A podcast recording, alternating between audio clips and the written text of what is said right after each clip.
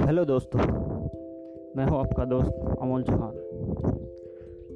वैसे हर एक की कोई ना कोई स्टोरी होती है अपनी लाइफ तो मेरी भी एक है।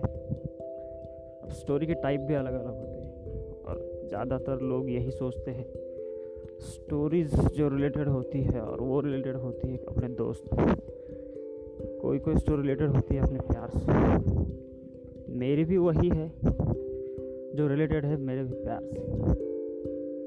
अपना भी था कोई दोस्त यार अच्छा चाहने वाला।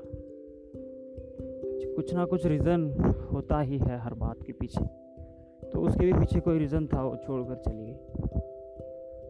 बस तो हम आगे सुनेंगे मेरी स्टोरी मेरे ही आवाज़ में।